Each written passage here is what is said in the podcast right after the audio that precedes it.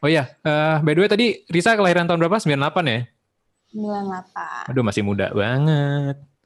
Apalagi Enggak kalau dibandingin sama saya. Aduh, udah. Kita tuh udah jompo. udah jompo kita. Udah bentar lagi masuk panti kita. Berarti uh, kalau 98 berarti sekarang umurnya baru 22. Benar gak sih? Betul 22. Iya, 22. 22. Berarti sebenarnya lulus sekolah tuh baru berapa tahun lalu? Berapa tahun lalu ya? Hmm. Aduh, aku jangan di flashback-flashbackin gitu dong. tahun 2017 lah. Oh 2017 ya, tiga tahunan lalu ya berarti ya lulusnya ya. Iya. Itu eh, dulu sekolahnya tuh namanya apa kemarin? Eh, SMK, eh, SMK Enu Banat ya? Iya, benar. Enu Banat. SMK NU Banat Kudus. Sekolah Jurusan Tata Busana, eh, Binaan Jarum Foundation. Eh, sorry, aku nggak apa-apa kan nyebut Gak merek. apa-apa. Nggak apa-apa, nggak apa-apa. apa-apa. Sebut aja semua kita. Sebutin Jadi aja. aku lulusan SMK NU Banat Kudus, Binaan Jarum Foundation Bakti Pendidikan gitu. Hmm. Sekolahnya khusus perempuan, Oh, jurusannya khusus perempuan. khusus perempuan, Banat. Bahasa Arabnya eh, lupa bahasa Arabnya apa. Ya. Banat. Banat apa-apa, artinya manusiawi, manusiawi. Aku lupa deh apa gitu pokoknya. Terus eh, sekolah aku tuh emang satu jurusan di tata busana Oke. Aku- Oh, spesialis ya? 15. Ya, karena eh, cuman di Kudus itu kan kotanya kan kota santri kan. Jadi kayak Iya. lebih kita lebih diajarin soal agama sebenarnya kalau misal masuk ke pesantren di Kudus. Kayak gitu. Jadi aku masuk 2015 pas banget waktu itu kayak bisa dibilang banyak banyak orang bilang tuh aku kategorinya hoki sih. Aku Hmm. masuk ke SMK Banat, sekolah aku tuh disupport sama Jarum Foundation gitu. Siapa Hmm. yang nggak kenal sama Jarum Foundation kan? Langsung tuh uh, fasilitas hampir semuanya ada. Yang bahkan di universitas pun belum tentu ada gitu di sekolah aku. Alat-alatnya maksudnya kayak alat Oke. bola, terus Oh, kayak saya, saya kira tuh Jarum cuman sponsorin bulu tangkis aja. Ternyata tata busana juga ya? Enggak enggak. Iya, uh, bukan bukan hanya tata busana sebenarnya. Oh, bukan hanya tata busana juga, banyak Bukan lagi. hanya tata busana, banyak banget. Ada 15 SMK eh, yang disupport oleh Jarum Foundation. Salah satunya Widih. paling terkenal itu ada animasi Raden Umar Oh, Said. Itu sudah mulai. Sudah mulai ke arah dunia kita ya. Sudah Dunia ke kreatif.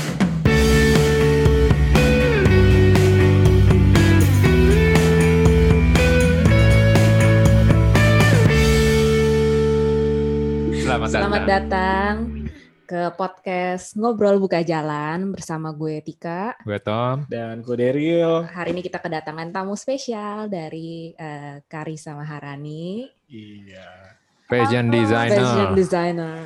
Yang Aduh, belum, belum, belum. Udah, Udah, Udah dong. lah, udah Udah sampai Paris. Risain Paris. Iya ya. Tapi belum lah, belum. Masih butuh banyak belajar juga sih. Itu kan karena banyak antara prestasi dan kehokian tuh, wah jadi cepet ke sananya. Orang Tapi kan itu semuanya ada ada ada berarti kan eh, hoki itu kan bukan sesuatu yang datang dengan sendirinya sebenarnya kan. Kalau menurut gue ya, benar. Sih. hoki itu sebenarnya bisa dikejar sebenarnya kan. Iya. Ada ada ada faktor yang mendukungnya juga. gitu. Iya, berarti kan eh, Risa juga berusaha gitu. Tuh. Tapi nggak banyak orang yang ngobrolin tentang ada usahanya ya. ya orang sih? ngobrolin Taunya- hokinya doang ya. Iya. Iya benar-benar. Kebanyakan orang kan tiba-tiba ngomongin, ya itu mah karena hoki aja sih gitu. Ya, karena- kebanyakan. mereka biasanya orang-orang kan eh, eh, nggak tahu tuh eh, orang usahanya di belakang tuh kayak gimana. Taunya udah sudah jadi aja. Pas Iya. kita usaha mah orang-orang cuman kayak ya lu mah hoki doang, lu mah enak, gua kayak gitu kan. Jadi gitu-gitu mulu. Padahal mah apa eh, orang lain tuh berusaha dalam diam kan. Jadi- Hmm, iya. ini apa namanya? sih. eh, kadang nggak nggak dilihat perjalanannya ya. Iya, orang tuh ngelihat enaknya doang, Hasilnya doang. Iya. nggak ngelihat usahanya kayak gimana.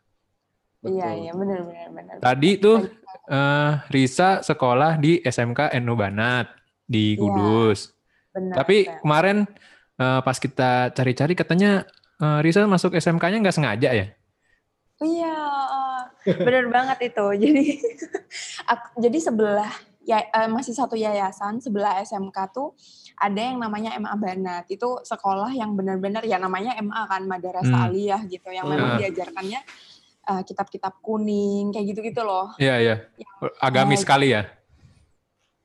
Aku tadi mau masuk situ karena memang di, bi- bisa dibilang aku dulu-dulunya tuh nggak sama sekali nggak ada prestasi. Maksudnya nggak ada yang bener-bener menonjol ba- menonjol banget gitu loh. Kayak di Hmm. akademis enggak, di non akademis ya cuma Biasa-biasa aja lah ya gitu ya. biasa-biasa aja lah gitu. Nakal iya gitu. itu mah kayaknya semua anak-anak kayak gitu ya. Iya. Nah, sampai akhirnya waktu itu aku sama bunda aku ke Kudus mau masuk ke MA Banat awalnya gitu Hmm. kan. Eh eh, sekolah MA Banat ini salah satu eh, MA yang sekolah favorit lah yang ada di Kudus gitu.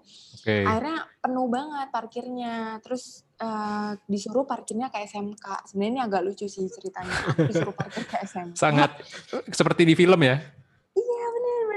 Iya benar benar benar benar benar. Masuk eh, ke SMK terus kayaknya cocok nih sekolah non akademis gambar-gambar doang terus kayak lebih mengarah nggak sih kayak sekolah Hmm. kejuruan tata busana itu kan sangat mengarah kan. Iya, iya sangat spesifik ya. Passion aku di mana eh, sampai akhirnya eh, apa namanya aku daftarnya di SMK-nya nggak di MA-nya gitu. Hmm. Tapi itu emang literally eh, sekolahnya tuh sebelahan gitu ya. Bener-bener sebelahan banget. Tidak sesuai tujuan ya. Awalnya mau ke MA masuknya ke itu apa sekolah Tapi sebelahnya. masih satu yayasan MA Oh, tapi masih satu satu yayasan ya. Kenapa Jadi, mereka lokasi sebelahan tuh? Sebetulnya Risa harus berterima kasih sama Parkiran parkir, penuh. Iya, parkirnya berarti ya. Pada apa saat parkir itu, penuh membawa berkah sebenarnya. Iya sih harusnya ya. Aku lupa waktu itu ber- berterima kasih. Tapi waktu itu waktu apa namanya akhirnya ada keputusan buat eh, masuk ke NU Banat eh, dari Risanya sendiri emang mau apa gimana? Eh, akunya sendiri memang dari awal tuh always dengerin mama aku ya ngomong apa. A- Selalu Hmm. dengerin nasihat bunda aku. Bunda aku Hmm. tuh orang pertama yang tahu masalah aku apa. Bunda aku orang pertama yang eh, aku mintain saran gitu loh di awalnya. Jadi Iya. aku yakin sih apa apa pun yang eh, dipilih sama bunda aku tuh itu udah yang terbaik gitu loh. Kalau me- misal Oke. waktu itu kan maksudnya makanya orang tua nggak sih ah ny- Iya, anak iya. aku kayaknya aku mantap aja di sekolah di sini ya udah kan aku ngikut aja gitu dan sebenarnya aku emang dari dulu bu- bukan termasuk orang yang terlalu mikirin pendidikan gitu loh kayak aku Hmm. aku nggak bisa milih aku mau sekolah mana ikut sekolah mana ikut background aku emang waktu dulu nggak nggak patut ditiru juga sih aku nggak terlalu Mikirnya cuman sekedar sekolah ya sekolah aja gitu ya. Benar-benar. Jadi kayak sekolah mana ikutin aja deh gitu. Nah, masuk SMK tuh ya itu tadi karena hoki juga iya, terus kayak ya udah jalannya aja nggak sih kayak masuk ke situ. Terus ya udah eh nemu passionnya gitu loh, kayak bisa nemu anak-anak SMK tuh sebenarnya keunggulannya dia bisa menemukan passionnya dia lebih cepet gitu loh. Iya betul. Iya nggak sih? Karena kan Iya, udah iya. terarah gitu. Sudah loh. terarah, sudah terarah. Nah, tata busana gitu. Walaupun dalam ruang lingkupnya tata busana tuh ada banyak banget eh, apa namanya cita-cita yang bisa kita pilih gitu ketika kita masuk ke industri kreatif sebenarnya. Oke. Oke. Berarti eh, setelah eh, dari Bunda sudah menentukan apa namanya? Sudah apa namanya? Udah menentukan. Udah menentukan eh, Risa sendiri pun udah ini nih, yakin terus bisa komit nih sama eh, keputusan dari Bunda nih. Langsung jalanin aja gitu.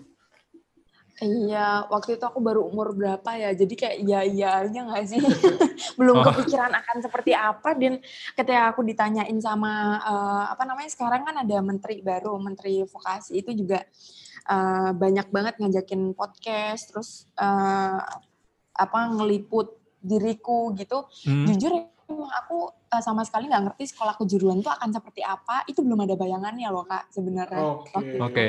Menarik nih. Jadi Polo, kayak- udah pokoknya emang literally Jalan aja seko- dulu dah. sekolah udah ya udah sekolah aja Iya, iya. buat memenuhi kebutuhan aja udah.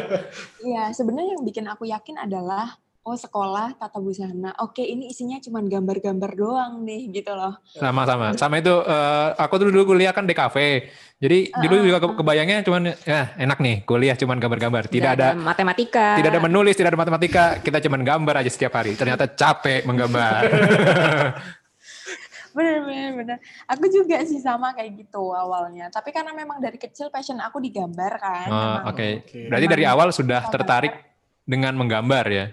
Iya benar penggambar. Cuman aku kan nggak ngerti arahan aku gambarnya itu mau ke mana. Karena kan Betul. gambar kan bisa luas banget kan. Benar, benar, benar. Bisa eh, doodle, gambar dinding, gitu-gitu. Cuman memang Hmm. aku dari dulu suka banget gambar-gambar, entah komik, apa gitu aku suka.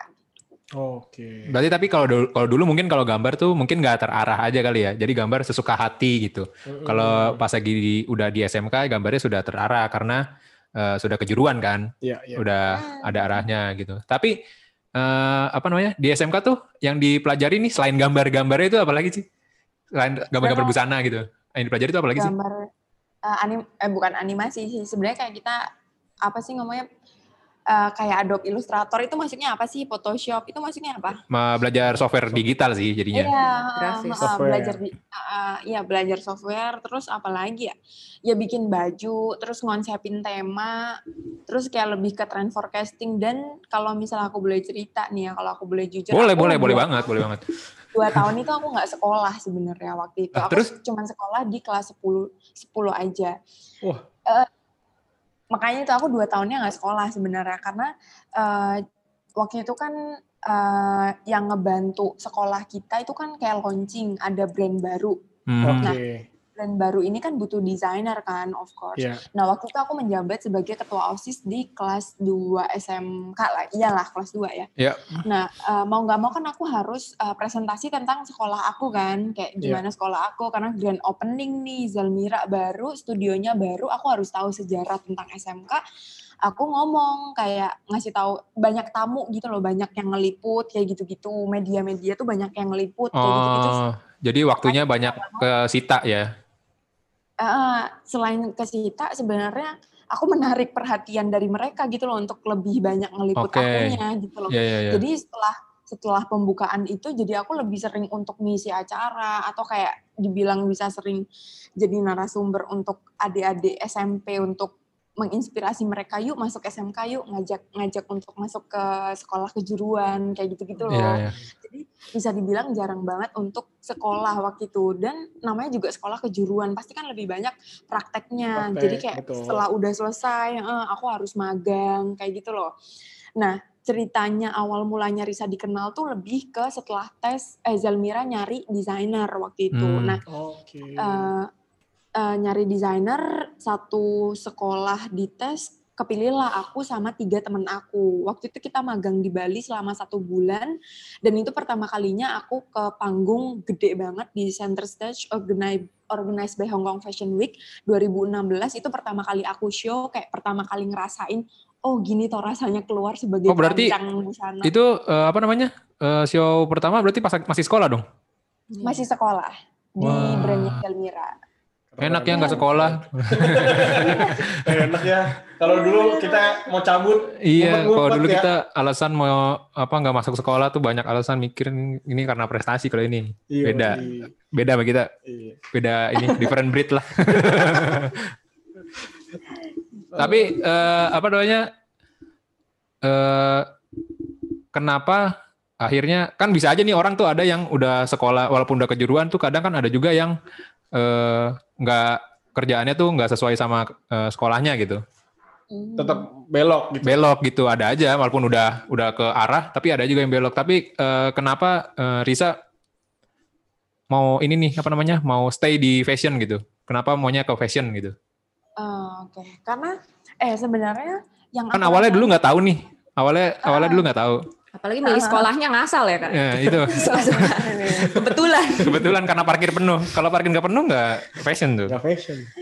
Iya ya benar-benar.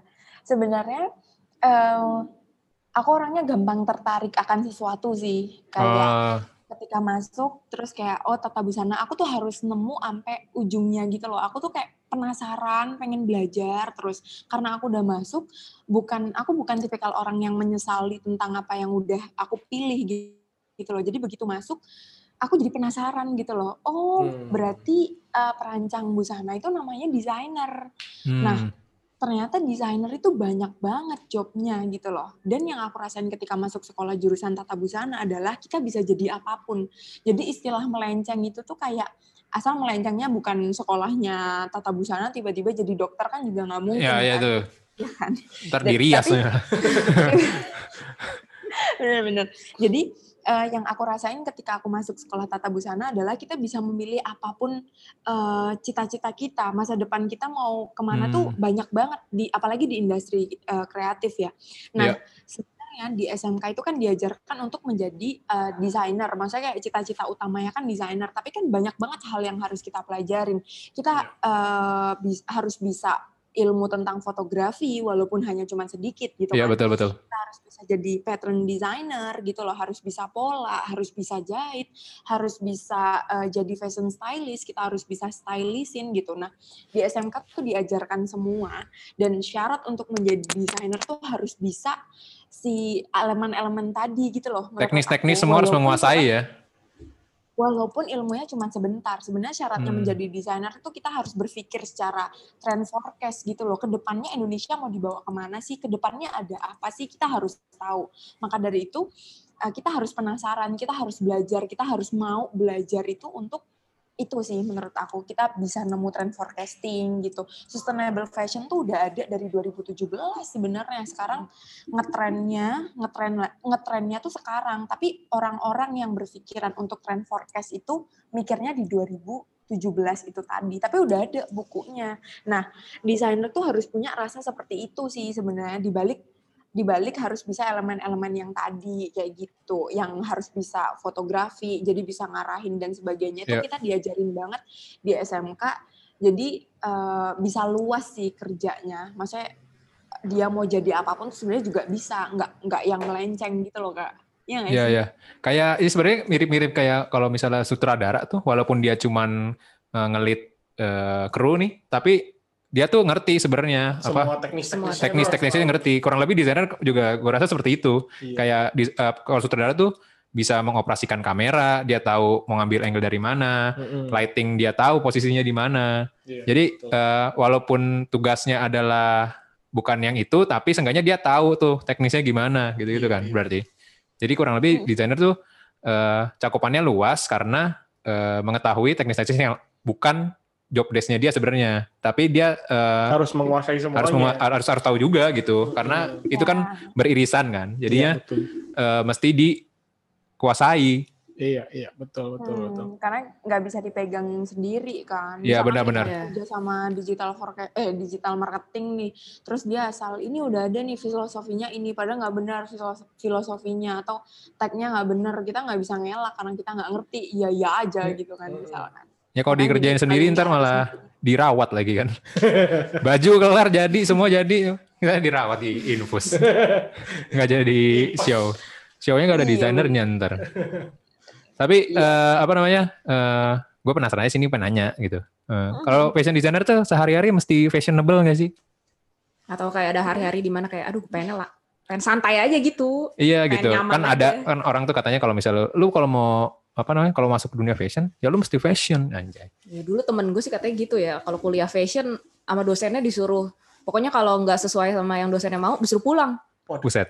Kejam juga ya. Kalau cuma baju. iya. Ya itu um, uh, kalau dari Risa gimana? Fashion designer tuh mesti sehari-hari fashionable nggak sih? Enggak juga sih sebenarnya. Aku kan itu mungkin udah yang desainer ini kali. Uh, mungkin itu sekolah uh, kayak smooth memang benar-benar hmm. sekolah fashion kali ya untuk yang hmm. harus stylish tiap saat. Cuman aku stylish uh, di saat-saat yang ini aja sih sebenarnya yang lagi dibutuhin gak sih ini kayak aku yeah, lagi yeah, iya. perjalanan yeah. jauh masa aku harus make up kan kayak jadi kurang enak aja cuman paling enggak ya memang uh, apa ya menyesuaikan aja lah ya, ya uh, lagi pula uh. juga uh, belajar soal tren eh belajar soal style itu di Indonesia tuh punya enam basic style gitu loh. Hmm, Salah satunya okay. ada sporty casual, terus ada yeah. feminim feminim look, uh, casual elegan. Nah, kebetulan aku di sporty looknya ini. Nah, sporty look itu orang-orang yang lebih mementingkan kenyamanan dibandingkan fashionnya kayak gitu. Hmm. Jadi kayak lebih suka yang kayak okay. udah deh pakai. Aku kan suka pakai yang gede-gede tuh yang all size all size terus kayak yeah. yang bahannya tuh bisa nyerap keringat itu orang-orang yang suka uh, apa namanya di sporty casual banget itu kayak lebih gitu ke sih. functionality gitu ya dibandingkan uh, dari uh, dibandingkan, estetika banget gitu. Uh, ya. benar, benar, benar. Ini menarik sih. Nanti sebenarnya ada pertanyaan kita yang ke arah sana. Cuman kita uh, tanya yang selanjutnya dulu nih. Uh, apa itu nanti ada tuh pertanyaan soal itu soal apa namanya uh, kenyamanan segala macam itu ntar ada pertanyaannya sekarang uh, kita mau nanya uh, Risa pernah nggak sih kayak uh, kurang dianggap gitu mungkin kayak ini kali ya kalau karena kan dari backgroundnya SMK gitu orang tuh nganggap tetap masih ada pandangan kayak Iya pandangan miring sebelah gitu. mata ya sebelah sih. mata gitu. Atau dikira tukang jahit doang gitu. Iya. Oh, terlaluan. Gitu, gitu. Jahat sih. Jahat. Pernah ada momen-momen kayak gitu nggak sih? Benar, ada, ada. Ada ya? Awal-awal, ya awal-awal SMK itu uh, masih dianggap sebelah mata itu kan ada banget ya 2000 hmm. berapa gitu. Bahkan dari uh, masih ada saudara gitu pun ada juga yang ngomong ngapain sekolah sekolah menjahit gitu. Uh, orang aku ajarin kamu jahit seminggu aja udah bisa kalian jahit. Hmm. Padahal mereka nggak ngerti sekolah tata busana tuh bukan hanya belajar soal menjahit Iya, oh, iya. Aku tadi bilang, aku Iya, banyak elemen-elemen lain ya. Fotografi, iya, aku belajar tentang modeling, aku belajar itu dan mereka nggak tahu, mereka asal ngomong aja gitu kayak ya itu tadi kayak yang aku bilang orang gampang aja bilang hoki lo gitu. Iya, iya. Dia nggak ngerti prosesnya gimana gitu di baliknya apa hoki lo dapat fasilitas banyak banget tapi kan aku bisa dapat fasilitas itu kan dari hasil yang prestasi-prestasi aku yang udah aku buat waktu di SMK cuma yeah. orang jarang mau tahu tentang atau jarang mau dengar cerita-cerita kayak gitu sih sebenarnya. Iya, yeah, tapi kayak, sekali sekalipun ada fasilitas orang kalau nggak digunakan dengan baik pun sebenarnya nggak jadi apa-apa juga yeah. ya. Betul. Sama juga bohong. Juga, iya. Kalau kata pepatah kan tiba -tiba. apa pelukis yang handal tidak tergantung pada kuasnya. Iya benar. Jadi emang kalaupun iya. misalnya fasilitasnya bejibun tapi dari si kitanya nggak usaha. desainernya atau orangnya sendiri nggak punya usaha nggak nggak memaksimalkan gitu. ya sama juga, juga sebenarnya nggak gitu. maksimal juga. Bahkan kan ada banyak orang yang uh, fasilitas minim tapi usahanya keras. Malah jadi sesuatu yang baru malah bisa bikin sesuatu gitu. Kadang kan dari keterbatasan, keterbatasan jadi ini juga makanya kadang uh, fasilitas tuh nggak nggak bisa jadi alasan ya nggak sih? Iya hmm. betul betul. Jadi itu sebenarnya cuman menghambat aja kalau lu beralasan seperti itu iya. gitu. Iya, yang bilang hoki mah sirik aja. Iya. iya dan itu juga nyambung dengan ini tadi sih apa namanya dianggap sebelah mata tuh banyak banget. Cuman sekarang alhamdulillah itu eh, nggak uh, banyak orang sih untuk yang ngomong kayak gitu, nggak hmm. tahu di belakangnya.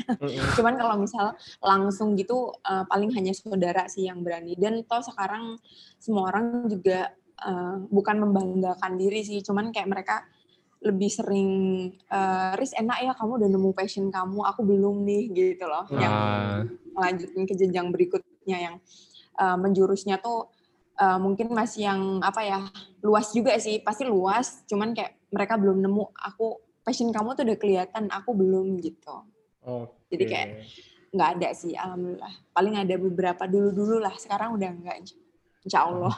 Menarik banget ya. Tapi dulu ada yang apa sangat membekas gitu nggak? Kayak keinget banget.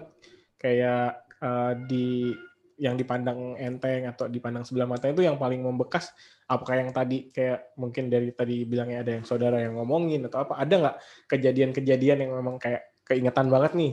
Dan malah jadi dari kejadian itu yang gue inget jadi membuat kayak motivasi. jadi pecutan motivasi buat bisa oh gue buktiin bahwa ya, itu uh, gitu. ketika ada kayak gitu uh, reaksi Risa tuh kayak gimana sih cara menang, menanggapinya gitu uh, apa ya aku tipikal orang yang ini sih sebenarnya jarang banget untuk bukan dengerin. Aku orangnya pemikir banget, cuman cuman sehari mikirnya. Jadi kayak okay. udah selesai kayak gitu, aku bisa kayak lupa ingatan gitu loh tentang yeah, iya. tentang omongan-omongan orang gitu loh. Kayak pernah, apalagi di industri industri kreatif gitu. Siapa sih yang omongannya nggak pedes-pedes ya nggak sih? Iya iya. Ya nggak sih betul, kayak siapa betul. gitu. Aku pernah waktu itu juga kayak di belakang panggung masih bantu-bantuin. Eh aku jadi desainer, tapi aku kayak disuruh-suruh. Terus kayak aku tiba-tiba ngomong, ini mana sih kacamatanya? Terus kayak ada orang bilang makanya nyari tuh pakai mata jangan pakai mulut kayak gitu-gitu tuh ya biasa aja sih sebenarnya jadi untuk omongan-omongan orang yang kayak gitu aku nggak pernah dengerin sebenarnya sih kak maksudnya kayak okay. jadiin motivasi aku lebih uh, lebih dapat motivasi dari orang tua aku aja sih sebenarnya. Hmm. jadi ada yang kebekas atau sampai nyakitin banget gitu loh. Jangan, jadi kayak udah jangan sampai yang kayak gitu-gitu malah ini ya apa malah mengganggu uh, proses kerja kita gitu ya. Iya sebenarnya aku tipikal orang yang kalau misal ada orang ngomongin atau kayak ngerendahin aku, aku malah jadi kepikiran. Aku tipikal orang yang nggak bisa ngejadiin itu jadi motivasi. Jadi lebih baik Hmm, aku iya, iya. lupain aja. Kalau Oh, orang Bener-bener relate banget tuh gue. karena ya kan, Iya, aku iya. aku mikirnya kayak gitu sih. Lebih Jadi baik kayak- dilupakan. daripada Bener. yang pusing Nah, gitu ya. Orang-orang mah nggak tahu kita kepikiran. Orang nggak- orang asal jeplak jarang aja. banget. Jarang banget orang bisa ngejadiin eh, kritikan-kritik kritikan-kritikan kayak gitu jadiin motivasi tuh menurut aku jarang banget sih kak dan aku bukan Hmm. orang termasuk yang seperti itu sih Hmm. jadi kayak pikirin aja evaluasi kalau memang bener ya benerin enggak lupain aja Oh gitu. iya benar, simple ya harusnya ya. Nggak Iya. usah nggak usah kalau dibikin ribet. Eh, eh, eh, apa sih nanti jadi penjahit aja. Terus aku harus punya pikiran yang harus yang eh harus yang gede banget idealisnya jadi keluar semua. Aku harus bisa ke Paris nih aku udah di, diejekin sekolah tata busana cuman jahit-jahit doang nih. Aku harus bisa ke Paris jadi impiannya tuh harus yang ngenekan banget gitu loh. Sedangkan Hmm, Ya, kan jadi pressure-nya tinggi ya. Malah jadi overthinking ya. yang- bener bener bener Jadi aku tipikal yang kayak gitu sih. Dan nggak semua orang kayak aku sih pasti punya pandangan yang berbeda-beda juga sih Iya, dan it's iya. fine I see, I see. Nah, tapi juga kalau misalnya sekarang kita ngebahas, tadi udah ngebahas dari background, terus kita ngebahas dari sisi pandangan-pandangan orang yang mungkin kurang enak. Tapi kan lepas dari semua itu sudah terbukti nih.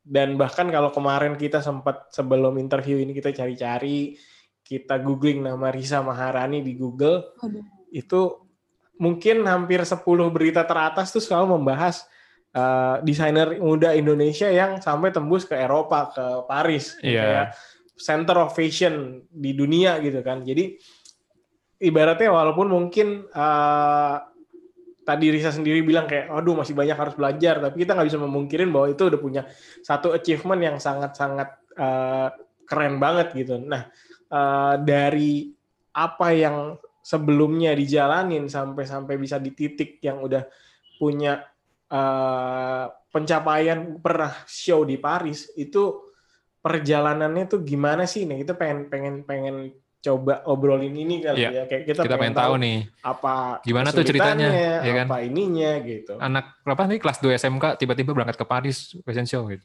Gue juga mau ke Paris. Lu mah liburan kan. Oke, jadi eh, setelah aku keluar dari Zelmira yang tadi brand SMK itu, Ya. aku waktu itu ikut lomba, ikut lomba. Oh, lomba. awalnya. Di kelas 3 SMK aku ikut lomba dan ternyata nggak menang. Karena waktu itu aku masih masih eh masih ko- masih kontrak eh bukan kontrak sih aku masih di sana Zelmira aku ikut lomba. Jadi kayak kepecah gitu loh. Aku tipikal Oh, orang yang oke. sebenarnya bukan multitasking. Jadi Ya, ya. ketika udah ada satu job nggak bisa ngejob lain. Nggak bisa ke job lain gitu. Yang akhirnya aku nggak menang gitu loh untuk Oh, nggak menang tapi berangkat ke Paris. Belum selesai Oh, belum, belum. Sorry, sorry.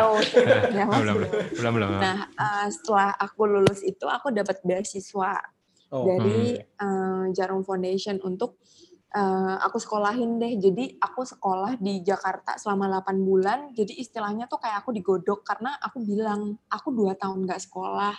Jadi aku masih pengen belajar lagi tentang Mau ngejar gitu ya? Hmm, iya, eh, karena aku bener-bener nggak ngerasain sekolah kayak gimana gitu loh. Akhirnya eh, aku di Jakarta, aku dipanggilin semua desainer yang pengen aku ketemu untuk ngasih pembelajaran ke aku kayak gitu loh. Wah. Ya. Wih, private tuh. bisa dibilang private karena cuma empat orang waktu itu. Iya. Nah, eh, apa namanya dari situ aku inspirasi untuk ikut eh, menginspirasi, menginspirasi aku untuk ikut lomba lagi sih. Jadi aku ikut lomba yang sama di ajang eh, Mufest Muslim Fashion Festival 2017 waktu itu. Eh 18 sorry 18 yang akhirnya membawakan hasil aku juara pertama. Yang dari hasil eh, juara pertama itu aku ke Hong Kong buat kedua kalinya, tapi keduanya ini aku dengan brand sendiri. Dengan Hmm. brand Risa. Nah, dari brand Risa itu dibentuk atas uh, tiba-tiba bukan yang di iniin sewa digital marketing enggak. Tiba-tiba aja semuanya serba saudara gitu. Kayak logonya apanya semuanya itu tiba-tiba harus didaftarin karena syarat mengikuti pameran tuh harus didaftarin ke Haki Hmm. jadi daftarin aja semua apa adanya deh semua sederhana. Akhirnya aku berangkat ke Hong Kong untuk kedua kalinya pakai brand sendiri. Nah, begitu pulang aku uh, berkolaborasi dengan brand terbesar ya di Indonesia, brand muslim terbesar namanya Zoya. Ya. Di situ aku punya label sendiri namanya Risa Maharani for Zoya gitu. Dan nah dari situ pertama kalinya tuh anak umur aku untuk aku ya anak umur 19 tahun aku udah punya penghasilan uh, sebesar sekitar 250 juta waktu collab sama Zoya ini. Itu kayak salah wah, satu mantap, wah gitu loh itu kayak wah aku seneng banget. Walaupun itu sekarang udah nggak ada apa-apanya juga ya. Kayak banyak juga sebenarnya anak-anak yang lebih berprestasi dan lebih dulu mungkin kaget ya. Iya dulu aku kaget banget, wah senang sekali gitu. Dan itu kayak per tahun apa udah seneng banget deh. Dan dari situ juga aku uh, dapet tawaran-tawaran untuk jadi freelance-nya di luar negeri juga sih. Ada yang nawarin dari pameran itu banyak hmm. banget namanya gitu. Lebih dikenal sih sebenarnya dari pameran di Hong Kong itu. Nah, sampai akhirnya dapet uh, link untuk ke Paris ini setelah saya dari Zoya hmm. selesai keluar dari kolaps ini aku udah selesai kolaborasi aku uh, pengen banget rebranding untuk brand Risa. Karena orang kenalnya Risa Maharani Forzoya bukan Risa gitu. Ah ya ya ya kan Risa kan. Nah gimana aku tuh mikir gimana ya caranya untuk ngedongkrak ke Paris gitu. Sedangkan ternyata syarat ke Paris tuh agak lumayan susah. Kita harus show di Asia kalau nggak salah tujuh kali kayak gitu gitu loh. Banyak lah. Hmm. ada minimum requirements-nya ya ada banyak kalau misal ke Hong Kong aja kita harus didaftarin ke Haki ini kayak lebih susah lagi gitu loh syaratnya tuh ada banyak ya, banget gitu. Paris gitu kan next stepnya. Apalagi ada ada beberapa seasonnya juga kan di sana mm -hmm. aku harus pelajarin aduh lagi season apa nih waktu aku di yeah, sana trennya kayak gimana nih beda semua. Jadi salah satu challenge buat aku tapi bisa bisa juga untuk ngedongkrak si brandnya Risa biar lebih dikenal Risanya bukan Risa Marani yang kolaps tadi itu gitu loh. Hmm. pengen akhirnya, berdiri sendiri sebagai Risa ya. Betul betul betul. Pengen berdiri sendiri dan uh, pengen ngenalin Risa tuh ada punya brand sendiri bukan hanya kolaps gitu loh. Terus akhirnya uh, ada dua dua asosiasi yang ngajakin aku tapi aku pilih salah satu gitu yang akhirnya aku ke Paris kayak gitu gitu sih sebenarnya ceritanya. Itu. ke Paris pun juga kayak salah satu impian aku dari kecil pengen ke sana. Impiannya main. Eh ini kayak lebih bangganya tuh aku ke sana bisa bawa karya gitu loh. Ya malah jadi ini ya jadi kerja. Iya. Berarti bisa tuh dengan sama Tika tadi Tika mau ke Paris Uh. jalan-jalan siapa tahu nanti bisa oh iya benar siapa tahu bisa kerja di sana kan. Mm -mm, sambil main-main. Iya. Yeah. betul main-main ya kan sampai sana mah senang-senang aja. Iya, udah apa namanya nyampe Paris iya, bagaimana? Yang penting sampai Paris lah. Kalau kerja apa enggak ya udah. penting Paris. Nah, ini uh, apa namanya pertanyaan selanjutnya nih. Uh, Risa kan uh, mendesain pakaian muslim nih. Enggak. Enggak. Oh, enggak. Salah berarti gue. Iya, salah kita nulis pertanyaan. Jadi apa uh, pakaian untuk semua orang? Untuk perempuan tapi ya, iya. khususnya untuk perempuan ya? Khususnya untuk masih untuk perempuan sih. Nah, eh, apa namanya? Mungkin tuh jadi kalau kita kita nanya apa eh, terpikirnya lebih ke pakaian muslim karena yang waktu dulu kali ya eh, collab sama si Soya itu. Mm-hmm. Jadi orang ya, men citranya relate-nya tuh citranya oh uh, Risa tuh desainer lebih ke arah uh, Muslim fashion gitu. Yeah. Hmm. Tapi sebetulnya enggak ya malah ya. Jadi kayak lebih nah. lebih universal harusnya ya. Iya, lebih ke modest wear aja. Jadi uh, tetap sopan sebenarnya, tetap mm -hmm. oversize oversize cuman uh, orang yang pakai dan enggak pun masih tetap bisa pakai sih. Oh, uh, berarti masih ini nih kita uh, Risa udah klarifikasi. Berarti Risa tuh bukan uh, mendesain untuk pakaian muslim saja. Iya, tapi juga iya. lebih tepatnya tuh pakaian sopan. Iya. Hmm pakaian sopan. Benar, pakaian sopan, betul betul betul.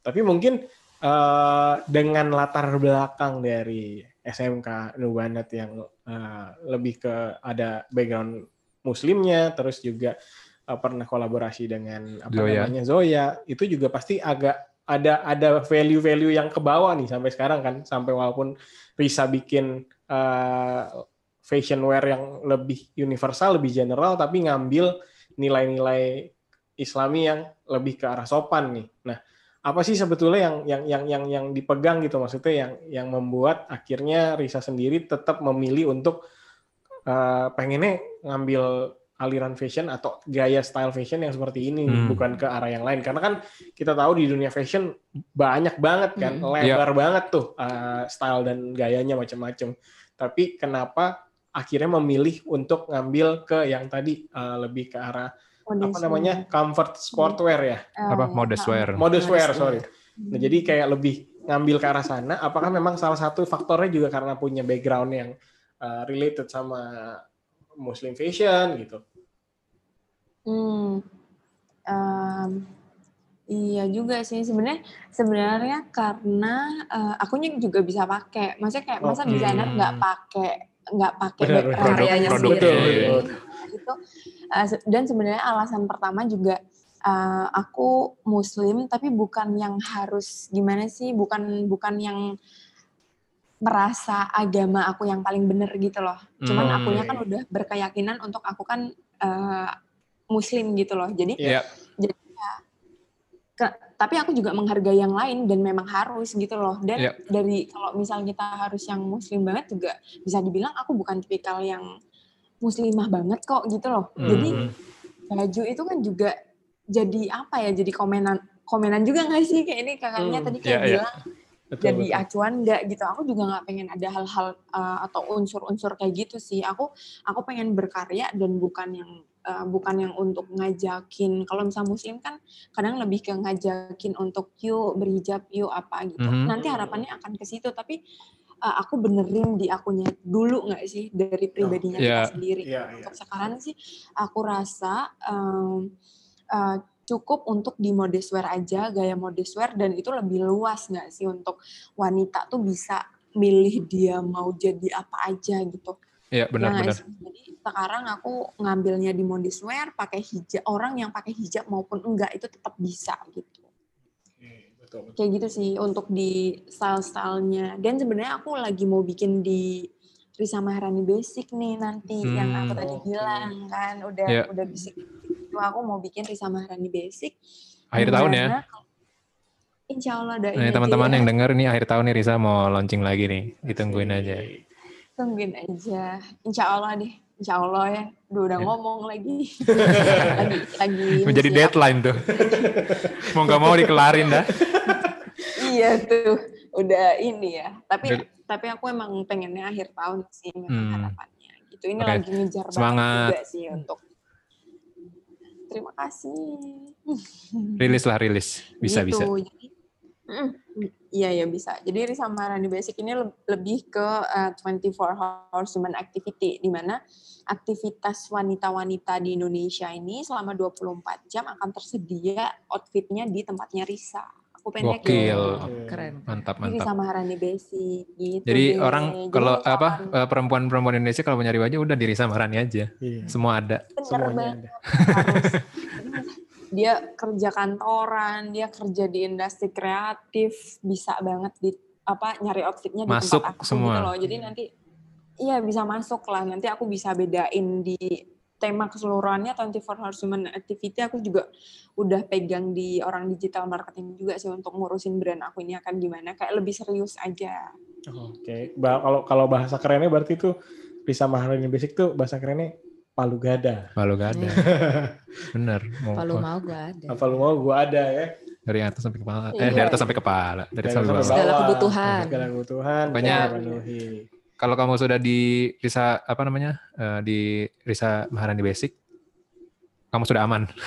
Pakaian kamu sudah terjamin aman ya. Iya, Udah nggak usah pusing. Wah, ada ada tagline baru nih. Terima kasih. Waduh. boleh boleh minta royalti. Royalty. Yes. Aku dapat royalti. Nah, tapi nih eh, aku penasaran. Eh, tadi kan eh, Risa sempat bilang emang bukan muslim wear tapi modest modest wear. Eh, sebenarnya dengan memilih untuk stay di apa sih namanya? eh, Ditunggu. sebenarnya dengan Risa memilih untuk eh, mendesain baju dengan kategori modest wear, apakah itu menutup area eksplorasi dalam eh, Risa mendesain pakaian? karena kan nggak semua, maksudnya ada batasan-batasannya juga gitu. Iya, betul. Kayak misalnya nggak boleh yang terlalu ketat atau yang terlalu terbuka gitu. Heeh, Heeh. Iya. Hmm. Itu jadi Ah, hambatan nggak iya. sih sebenarnya? Mm-mm. Eh, enggak sih menurut aku karena eh, ya itu tadi orang juga nggak selamanya pakai pakaian ketat nggak sih kayak Iya, malam betul. masa dia mau pakai pakaian ketat atau yang terlalu terbuka jadi Hmm. misalkan menurut aku kayak gitu nggak nggak nggak membatasi aku untuk eh, explore di pakaian sih kak karena Mhm. ya itu tadi eh, aku kan pengennya jadi brand yang top of the mind gitu kayak eh, aku pengen outer untuk ke pantai nih outfitnya untuk ke pantai nih aku ada gitu gitu loh jadi yang Ya. banyak banget misalkan nanti outer pun aku pengen stylingnya tuh yang ada banyak macam ya namanya masih di sini ya jadi kayak Hmm. belum realize-nya tuh belum masih yang banyak banget pengennya kayak gitu sih jadi sebenarnya sama sekali nggak ngebatasin aku untuk di desain gitu aku pengennya jadi keperluan dan semuanya ada sih sebenarnya kayak brand-brand yang kurang keren sih sebenarnya. Kayak brand-brand yang ada di mall-mall gitulah. Maksudnya semuanya juga ada nggak sih? Ya, di situ ya kan? Kayak berarti lebih di- untuk lebih ini ya. orang yang seksi. Seksi Lebih- pun tetap ada gitu. Pasti mereka masih perlu outer kayak gitu-gitu Iya, kan. Iya. Karena eh, udah mentingin fungsi juga sih, jadinya Hmm. mungkin eh, apa namanya eh, pakaiannya pun nggak dia nggak nggak terbatas karena udah ada ininya loh tujuan-tujuannya, jadinya eh, itu bukan jadi hambatan ya jadinya ya. Iya, iya, iya dan sekarang juga orang-orang kan udah apa aja tuh bisa dipakai pagi, siang, malam gitu nggak sih? Mhm, Jadi mhm. aku tema keseluruhan diri sama Harani Basic ini lebih ke 24 hours human activity sih. Karena juga sebetulnya kalau kita menyambung lagi nih ke yang tadi soal apa eh, jadi hambatan, Hmm. kayaknya malah sebetulnya tergantung dari sudut pandang kitanya juga nggak sih? Ya. Si si pagar ini yang ada itu mau dijadiin sebagai hal yang positif atau negatif? Iya, Kalau misalnya kita ngeliat sebagai hambatan, mungkin jadi akan aduh nggak bisa gini, nih, nggak bisa ya kita nggak bisa lewatin nih. Tapi justru kalau kita lihat pagar ini menjadi sesuatu yang bisa diulik malah, oh tapi gue nggak bisa kayak gini nih, tapi ternyata bisa diakalin kayak gini. Jadi Iya, jadi jadinya sisi- nemu cara baru sebenarnya kan. nguliknya jadi malah tambah dapet gitu. Iya benar-benar. Jadi sebenarnya itu Hmm. apa namanya kurang lebih malah eh, batasan-batasan itu malah menjadi eh, Tambahan, itu untuk memaksa kita untuk jadi lebih kreatif, iya, ya kan? Jadinya ya kadang tuh malah dapat inovasi-inovasi baru ya kan? Iya. Yang orang lain mungkin nggak kepikiran. betul.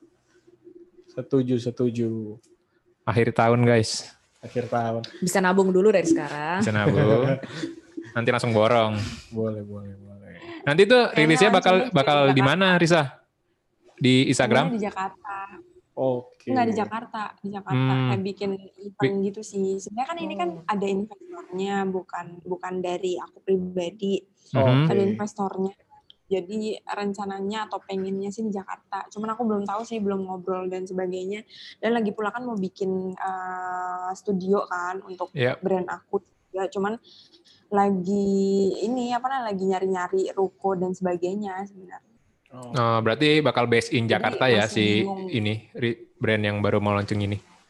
Oh enggak, di tetap di Semarang. Cuman Oh, eh, eventnya oh eh, eventnya kan aja. jadi, hmm, mau dilip banyak yang mau ngeliput kan jadi masih bingung eh, masa brandnya udah gede tapi belum ada studionya gitu kan sementara sih Ah. selama kan studio aku kan baru di rumah kan mhm. baru di rumah karena aku mikirnya kan jualannya kan pengennya kan lebih ngefokusin ke online-nya aja terus makin Mhm. ke sini kayaknya aku perlu gitu untuk studio Iya, jadi iya. kalau misal studionya bisa jadi di akhir tahun mungkin akan di Semarang. Tapi kalau misal nggak jadi antara di Kudus, kalau nggak di Jakarta sih. Belum tahu sih itu.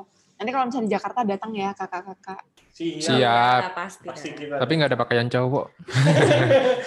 pesan pesan-pesan ya, tolong dong buatin juga gitu ya. Aku juga Aku- butuh aku juga- pakaian oversize untuk menutupi lemak-lemak di badan. Sebenarnya kan ada dua brand, satu Risa Maharani, satu Risa Maharani Basic. Risa Maharani yang Risa Maharani itu lebih nantinya akan ke made by order sih, di mana kayak orang bisa jahit pakaian apa pun sesuai keinginan mereka. Jadi aku Oh, mendesain di depan oke. dia, aku ngukur langsung dia pengennya kayak apa atau dia mau datang ke studio aku, aku akan bikinin sesuai dengan desainnya gitu. Oh, Oh, berarti itu ya, apa namanya?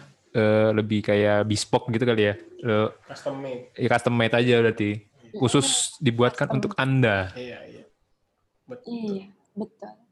Oke, nah terus kita pengen nanya lagi nih, apa namanya? eh, kalau dari yang tadi kan udah sempat ngebahas perjalanan, kita ngebahas tentang pencapaian sampai di Paris, kan nggak afdol juga nih kalau kita membahas achievement yang di atas, tapi kita nggak achieve, eh, nggak bahas sesuatu yang misalnya lagi eh, bloopsnya gitu, apa salah-salahnya Blooper, gitu kan, blooper. bloopersnya gitu kayak kegagalan-kegagalannya misalnya. Nah kita penasaran, pengen tahu ada nggak sih sempet kalau ada kegagalan apa yang sampai sekarang Risa selalu ingat gitu. Misalnya, aduh ada satu baju gue yang gue bikin yang sampai sekarang gue nggak bisa lupa nih, aneh banget ternyata jadinya misalnya gitu. Ada nggak Yang nggak sesuai yang ekspektasi. nggak sesuai ekspektasi atau hal kegagalan yang paling teringat gitu? Ah, Oke, banyak banyak banget sebenarnya kak. Kalau misal untuk kegagalan-kegagalan yang aku rasain kan kayak yang tadi ada aku ikut lomba, itu kan dari hasil tabungan aku juga kan gitu Mhm. loh. Dan akhirnya juga nggak menang itu juga kebekas juga sih. Oh ternyata aku aku aku jadi dari situ kan bisa belajar. Oh ternyata aku anaknya nggak multitasking gitu loh. Hmm. ternyata aku anaknya nggak bisa nih punya project ini sama project ini kayak gitu kan itu itu kan juga banyak juga apa ngikut lomba kan juga nggak murah juga ya Yep. Betul. ini ini ikut lomba itu juga salah satu yang eh, aku ingat sih sebenarnya. Terus eh, aku juga udah masuk ke industri eh, waktu aku kolaborasi itu juga nggak semuanya bestseller gitu. Oh, iya, iya. ya gitu. Mungkin kayak di sa- apa namanya di satu bulan aku bisa eman ngehasilin untuk si uh, brand itu tapi di bulan selanjutnya ternyata kayak aku lebih turun lagi gitu loh Hmm. salesnya itu juga kan pasti ada uh, masukan terus kayak kritikan dari atasan juga kan tentang Iya, iya. ini kok produk kamu nggak jadi best seller nih gitu kenapa kayak gitu-gitu loh kayak itu juga aku evaluasi jadi sebenarnya kayak gitu-gitu juga banyak banget sih yang Nah, kayak gini-gini, orang-orang yang cerita. Bilang hoki itu nggak tahu kejadian-kejadian kayak gini ya. Iya, Iya. orang-orang nggak tahu. Dan aku tipikal orang yang nggak pernah kurang bisa nyeritain hal-hal seperti itu sih sebenarnya. Iya, iya, iya. Hmm.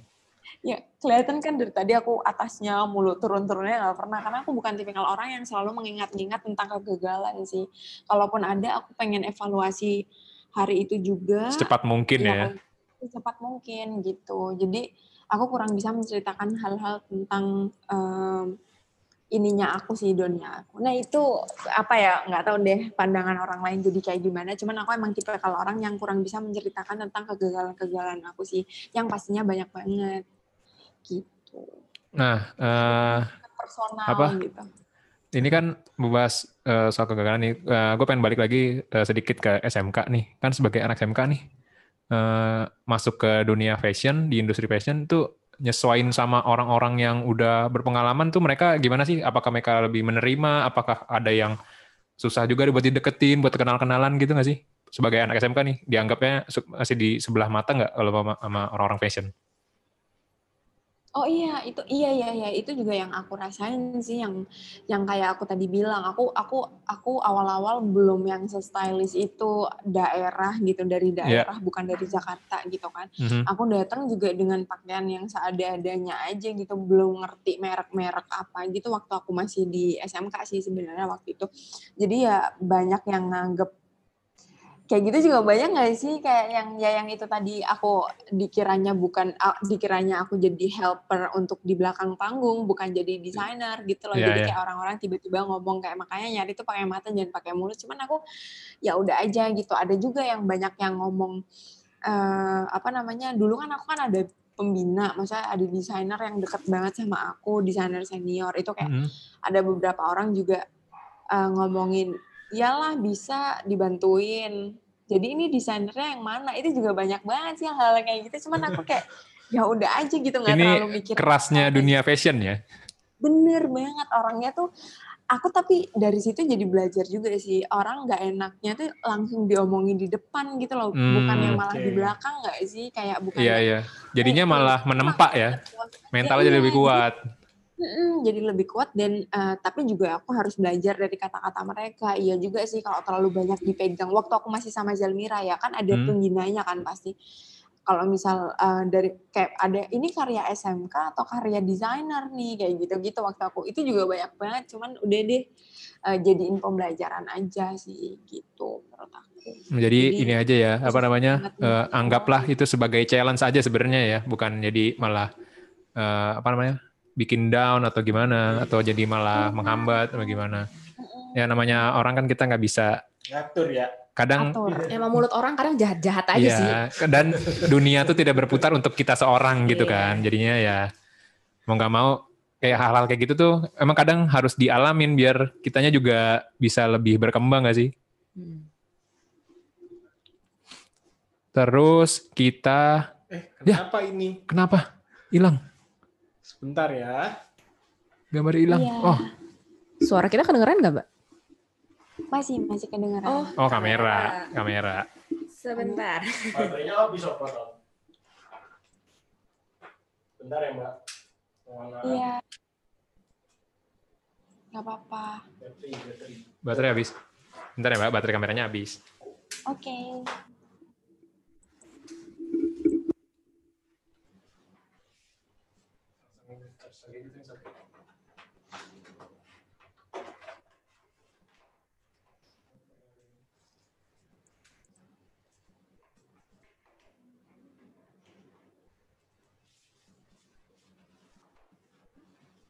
Eh, salah mouse.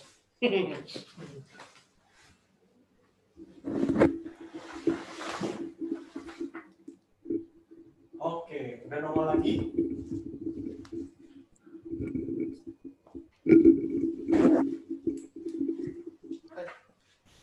Oke. Eh, nyangkut.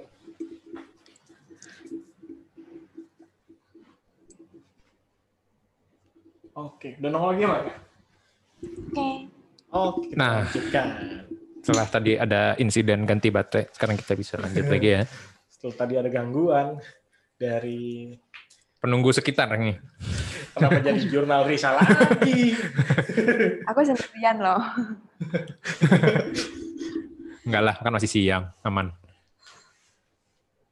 Oh, nah, sekarang mana tadi sampai mana? Ini sampai apa namanya? Ini yang mau gue tanyain tadi uh, sebelum kepotong. Iya, uh, iya tadi kan Risa sempat mention nih yang di awal-awal apa uh, pengen uh, bajunya itu nyaman dipakai gitu-gitu kan.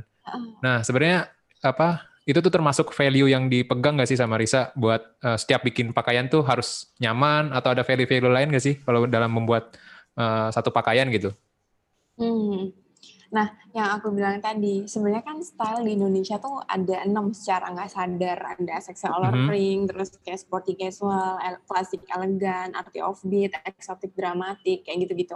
Yeah. Nah, dari situ tuh sebenarnya uh, apa ya, uh, desain-desain yang akan aku wujudin atau pakaian-pakaian yang nanti aku jual tuh sebenarnya juga nggak melulu hanya uh, ini sih apa namanya lebih ke gimana ya maksudnya kayak lebih wall keluar aja gak sih? Kayak karena stylenya orang style, basic style aja tuh beda-beda jadi orang juga beli um, kadang pengen yang unik nih kayak stylish hmm, tuh kan ya ya ya selera orang kadang kayak gitu ya? Ada gak sih kayak yang istilah aku pengennya fashionable aja deh nyaman gak apa-apa ya gak sih? Itu iya. maksudnya yeah. kategori arti offbeat gitu. Jadi sebenarnya value-nya lebih ke kenyamanan, iya, cuman nanti akan ada beberapa target. Jadi kalau misal di uh, industri di, uh, di busana itu di fashion itu ada yang untuk uh, idealisnya sama konvensional gitu loh. Jadi okay. kita jualan idealis misal targetnya 8 nih, idealisnya 5, idealisnya 6 lah. Duanya itu yang uh, sorry. Konvensional. Iya, sorry, konvensionalnya 6, duanya tuh idealis gitu. Oh. Jadi mungkin oh, juga iya. itu yang yang unik banget gitu, yang mungkin um, yang naruh ego nyaman. di situ ya, lebih Iya, benar. Nggak nyaman tapi enak gitu loh. Nggak nyaman tapi dipakai bagus gitu loh. Iya, iya, iya. Uh, jadi kompromi lah ya intinya ya. ya. Terkadang kita harus mengorbankan kenyamanan ya untuk benar-benar. Ya, beauty is pain. Iya. Yeah, beauty bener. is pain. beauty ya, is bener. pain. Benar-benar. Berarti emang tapi apa namanya kembali lagi harus ada keseimbangan, nggak bisa selalu mengedepankan idealisme, mengedepankan egonya sendiri, hmm, tapi juga harus melihat yang konvensional gitu ya. Realistis aja ya. Realistisnya gimana? Ya, benar, betul, benar, betul, benar, benar. Berkompromi benar, gitu. Mm-mm. Jadi target untuk uh, pakaian konvensionalnya tuh lebih banyak daripada idealisnya lah gitu. Hmm, Benar tapi realistis. apa walaupun eh, si idealisnya lebih dikit seenggaknya idealisme tetap dikeluarin sebenarnya. Jadi Iya. cuman eh, porsinya aja lah biar eh, lebih enak disesuaikan aja gitu ya. Mm-mm. Dan untuk kayak nyari dan sebenarnya kan aku kan juga brandnya kan brand baru banget kan gitu loh. Jadi kayak untuk nyari sebenarnya Risa nih kelebihannya di mana sih gitu kan juga dari hal-hal koleksi kita udah keluar terus ada masukan apa, kritikan apa, itu kan bisa kita tampung untuk di next collection-nya akan seperti apa dan nanti ujung-ujungnya akan ketemu sebenarnya si Risa ini kelebihannya ke apa sih gitu. Kalau misal eh, kita sebut merek kayak Dian, Pla- Dian Pelangi aja itu kan nama pelanginya tuh ada karena apa gitu kan juga dari evaluasi-evaluasi sebelumnya Iya, iya. kan bukan tiba-tiba namanya Dian Pelangi kayak gitu mungkin karena dikenalnya dia pakai batik-batik celup-celup jadi kayak lebih ke pelangi aku juga nggak tahu sih filosofinya apa karena aku eh, terinspirasi dari desainer Indonesia tuh bukan beliau aja kalau misalnya rata-rata anak SMK kan ini banget ya Dian Iya. Pelangi Iya, iya. Dian Pelangi kayak gitu-gitu aku yang lain sih gitu. jadi Hmm. nggak terlalu ngerti soal filosofinya, cuman kan nama-nama kayak gitu kan bisa ada ketika koleksi kita udah keluar, terus tiba-tiba orang nyebutnya apa gitu. Oh iya, soalnya di situ eh, kain-kainnya suka motif-motifnya lebih ke pelangi-pelangi, tie-dye tie-dye kayak gitu, makanya disebutnya kain Ah. pelangi. Kayak gitu kan itu kan menyusul kan tentang hal-hal Iya. kayak gitu. Cuman arahan aku memang ke yang tadi itu modest wear dengan garis besarnya kebutuhan eh, manusia sehari-hari gitu. Dari dia bangun tidur sampai malamnya aku pengen ada busananya di tempat aku. Oh, Oke, menarik. Nah, kalau tadi sempat dimention bahwa apa eh, inspirasinya dari Risa sendiri ke desainer misalnya yang di Indonesia itu siapa? Nah, kita pengen tahu nih sebetulnya karena tadi udah dibahas juga siapa sih sebetulnya sumber apa salah satu mungkin fashion designer atau eh, orang yang di industri fashion yang jadi mungkin inspirasi banget buat Risa gitu. Eh, yang membuat Risa sampai sekarang masih terus mengejar yang Iya. jadi ada di industri fashion gitu. Kalau misal untuk di eh, Indonesia, desainer inspirasi aku tuh lebih ke personalnya ya. Ada itu Ali Karisma, di mana dia lebih mementingkan pendidikan. Jadi kayak Oke. walaupun dia desainer, tapi garis besarnya tuh dia pengen ilmunya dia tuh kesebar luas gitu loh. Beliau eh, tipikal orang yang suka ngajar. Kalau ngajar tuh bisa enak banget dan menghargai semua orang gitu loh. Jadi kayak lebih berfokusnya tuh ke pendidikan. Itu ada Ali Karisma. Beliau soalnya desainer. Ntar habis ini di searching Ali Karisma, cuman keluarnya koleksinya gaun-gaun gitu. Padahal bisa bukan yang Hmm. gaun-gaun. Jadi kalau misalnya lebih ke Karisma personal ya? gaun-gaun, cuman personalnya, iya Hmm. dan kayak eh, dia tuh lebih memikirkan Indonesia banget nih pendidikannya mau di mana gitu. Nah, beliau salah satu eh, yang coaching aku waktu itu dan aku benar-benar keinspirasi banget sama beliau kayak oh iya ternyata kayak apalagi sih yang nggak kita bagi selain ilmu yang paling gampang gitu loh untuk Mhm. pahala kita nantinya gitu loh. Itu Iya. kan salah satu hal yang paling simpel untuk kita berbagi ilmu gitu. Dan eh, kalau misal untuk garis besar desainnya tuh pengennya kayak gimana, aku lebih ke desainer orang luar ada di eh Alexander Wang. Ada Oke. yang tahu Iya, tahu. Alexander Nah. Wang. Ya, Alexander Wang. Ya, Aku kok. suka banget sama garis koleksinya karena bener-bener baju daily banget, simple, tapi aku nggak tahu bisa, aduh keren banget gitu loh, simple tapi bisa fancy banget gitu. Jadi I love Alexander Wang. Ya emang kadang bikin hal yang simpel tuh malah susah sebenarnya. Iya. Mm. Tidak sesimpel itu. Iya. Orang tuh orang ngeliat, Iya. ah baju gini doang mah gampang kok bikinnya. Iya. Orang nggak tahu, mikirnya tuh berdarah-darah ya kan. Banyak pertimbangan di belakangnya, banyak apa eh, hal-hal yang sebetulnya dipikirin tapi saking Simpelnya tuh jadi kayak nggak kelihatan. nggak kelihatan gitu. Kayaknya kayak orang ngasal kali dikiranya kali ya. Padahal mah kan eh, apa namanya di belakangnya tuh pemikirannya Banyak. juga panjang gitu, prosesnya juga panjang sebenarnya kan. Betul, betul. betul. Gue pernah dengar ada quote sih. Apa? Design is so simple, that's why it's so difficult. Yes. Eh, That's berat, right. berat. Berat. Iya, iya. Tapi ini eh, apa namanya? Sekarang kan eh, berarti sekarang Risa lagi ini fokus di eh, project nih di Brand sendiri. brand sendiri berarti ya. Mm-mm, di brand sendiri. Apalagi Eh. ini yang brand baru sih lebih pengen diseriusin aja gitu, bukan yang cuman manggung-manggung doang, tapi aku pengen bisnisnya juga jalan. Eh, Oke. dari Risa sendiri eh, di one day gitu ada rencana mau menempuh pendidikan lagi apa enggak? Pasti, tapi aku pengennya beasiswa sih.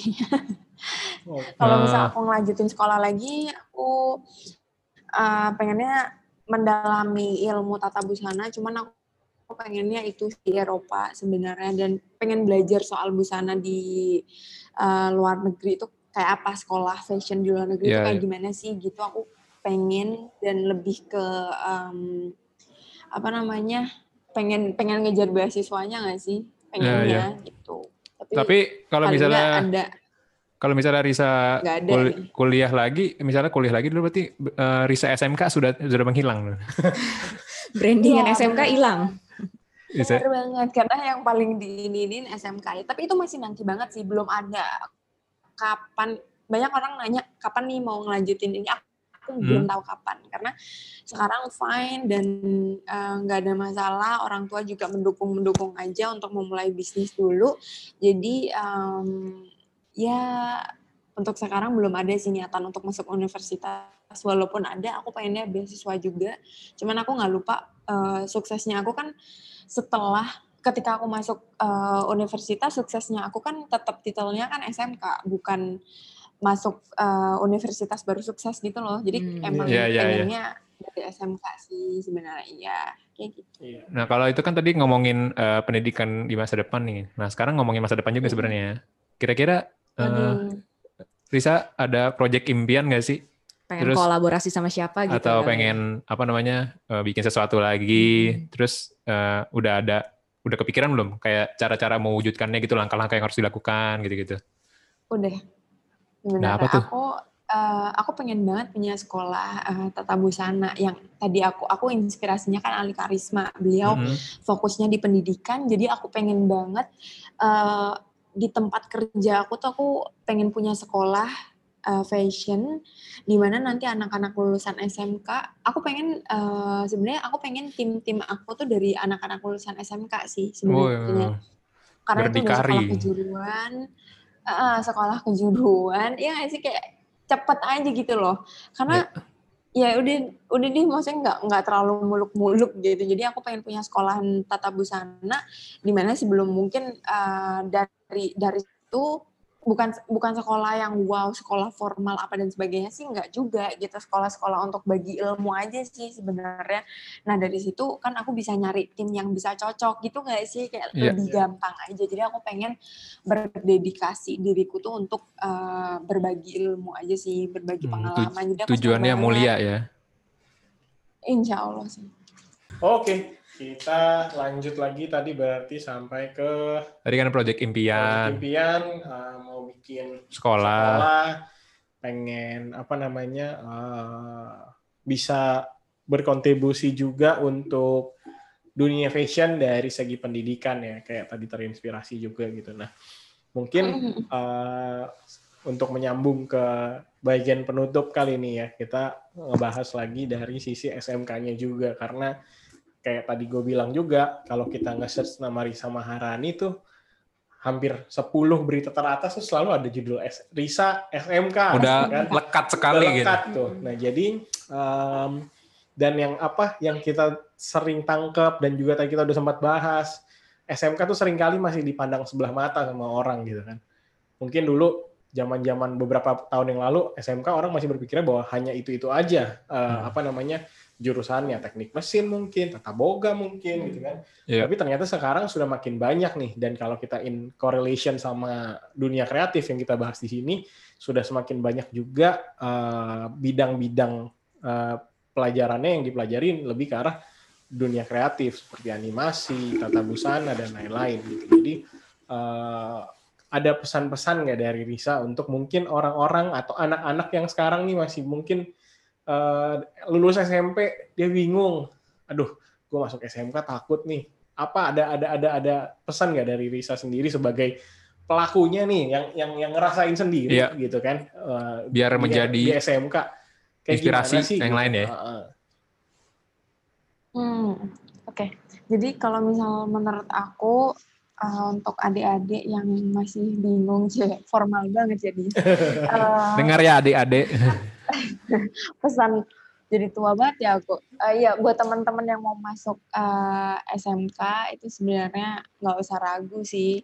Bukan bukan berarti ketika kalian masuk SMK juga bisa langsung tiba-tiba sukses. Karena menurut Hmm. aku eh, kesuksesan itu adalah faktor eksternalnya, faktor internalnya juga dari kita sendiri nggak sih? Kalau Betul, diri setuju, setuju. Setuju, setuju banget. kita kayak diri kitanya apa males-malesan atau kitanya nggak penasaran kitanya selalu kayak tiba-tiba udah puas dengan apa yang udah kita lakuin kita nggak mau belajar lagi juga kitanya akan stuck di situ aja gitu jadi menurut aku eh, apa pun jurusannya apa pun yang udah di apa namanya diputuskan orang tua kalian gitu apa pun yang udah kalian pengenin kalau misalnya aku kan kebetulan kan dari orang tua kan Iya. kalau misalnya ada yang dari keinginannya sendiri ya nggak mau dia harus komit gitu harus harus mau belajar gitu harus setelah masuk ya harus harus berani bermimpi nggak usah mikirin omongan-omongan orang lain. Ah nggak mungkin ah nggak mungkin ah nggak mungkin nggak mungkin juga.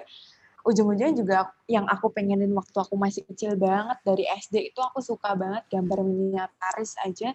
Yang kebetulan eh yang akhirnya kewujud waktu aku umur 20 tahun aku bisa ke Paris tapi nggak cuma liburan aku bawa karya gitu loh jadi jangan bermimpi karena rangkaian dari kesuksesan tuh ya dari bermimpi dulu gitu loh kalau dari awal kita udah bermimpi terus dikomentarin orang aja takut ya nggak akan jadi ya kan Iya. Setuju. kayak gitu sih sekali. Terus Oke. eh gue nambahin kali ya, Boleh. kayak kayak penting banget. gue. Kadang kan ada ada ada orang apa orang-orang yang kayak ah ini bukan passion gue gitu. Padahal misalnya udah terlanjur masuk terus ternyata ah ini bukan passion gue, gue belum nemu passion gue apaan. Daripada mikir kayak gitu, mana lebih baik gini gak sih? Yang ada lu kerjain passionately, Iya, setuju. maksimal apa eh, kerjain semaksimal mungkin yang ada. Mungkin nanti dalam perjalanannya passion lu bakal ketemu juga gitu. Daripada lu pusing, aduh passion gue apa, passion gue apa, malah nggak ke mana-mana. Iya, Mendingan- Kebanyakan Mendingan dikerjain aja. Iya, Iya. yang penting yang ada kerjain aja dulu sebaik mungkin. betul betul. Benar. Kan kita nggak tahu what future holds. Benar. Tapi nggak semua orang mikirin itu, gitu. Iya. apalagi anak muda. ya, memang benar sih. Karena kan anak, anak muda, ya kita tahu lah kita semua pernah muda ya. Jadi Iya. kayak, Maka dari itu anak muda perlu dengerin podcast ini. nah, Nah, itu dia. Sah, itu dia. Itu Ini. dia. Kan?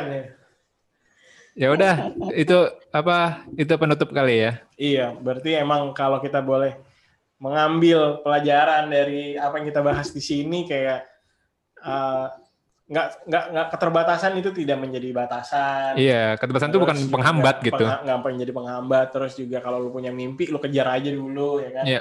Dan apa namanya eh, juga kalau misalnya jangan pandang sebelah mata SMK nih. Iya, SMK tuh selain udah bikin mobil SMK, iya betul. udah berhasil juga banyak yang ini dan bahkan tadi Risa sendiri bilang bahkan fasilitasnya SMK bisa jauh lebih lengkap daripada yang ada di universitas ya. Iya.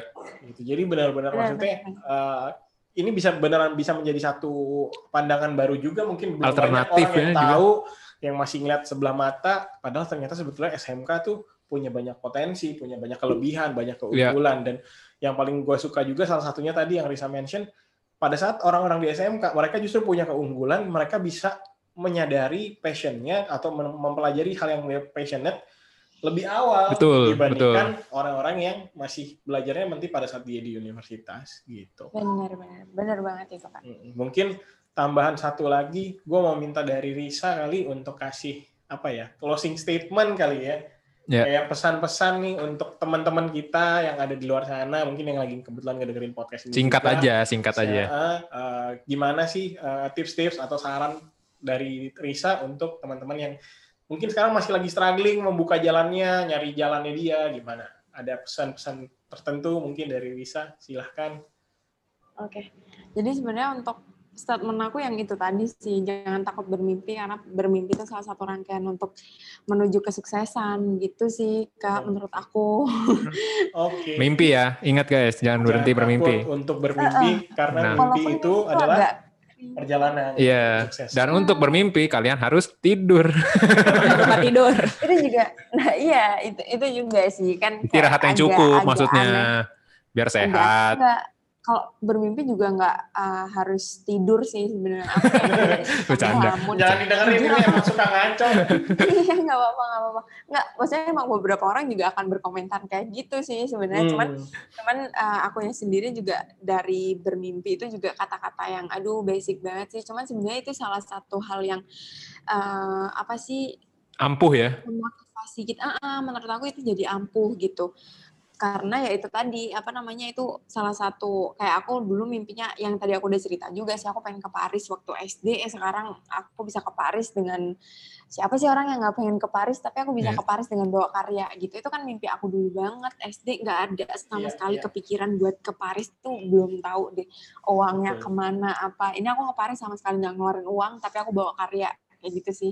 Jadi secara nggak sadar mimpi itu malah mengarahkan kita sebenarnya ya berarti ya. Mm-mm, benar. Oke, Jadi Ya. jangan gitu pernah sih. takut untuk bermimpi. Ya. Mm-mm, karena uh, kesuksesan itu faktor eksternalnya, faktor internalnya itu tetap dari diri kita masing-masing. sendiri. Betul, betul. Mantap. Oh, Oke. Kalau begitu Sekian. mungkin Ah. segini dulu dari kita. Terima kasih banget Risa. Terima kasih banyak untuk Risa waktunya. atas Udah waktunya. mau ngobrol-ngobrol, menceritakan perjalanan dan uh, kisah-kisahnya sama kita nih, Ya, struggle-strugglenya. Kita harap uh, semoga besok-besok kita bisa ngobrol-ngobrol lagi, masih Ya, bisa menjaga Amin. silaturahmi, bisa ketemu Iya. nanti dan sukses juga. Amin. Semoga lancar untuk uh, brandnya Iya. yang rencananya di launching di akhir tahun. Kita harap Amin, semoga amin, amin. bisa Lancar. berjalan dengan lancar, bisa Hmm. berjalan sesuai dengan apa yang direncanakan. ekspektasi.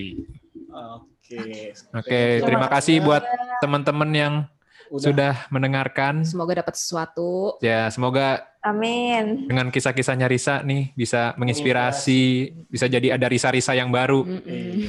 Amin, amin, amin, amin, amin. Oke. Oke. Terima kasih juga dari kakak Studio Lengua. Nah, bisa kita yang join terima Kita kasih. yang terima kasih. Kita yang terima kasih. Terima kasih semuanya. Terima kasih Karisa. Dadah. Dadah. Sampai ketemu di episode ngobrol buka jalan berikutnya. Ya. Dah.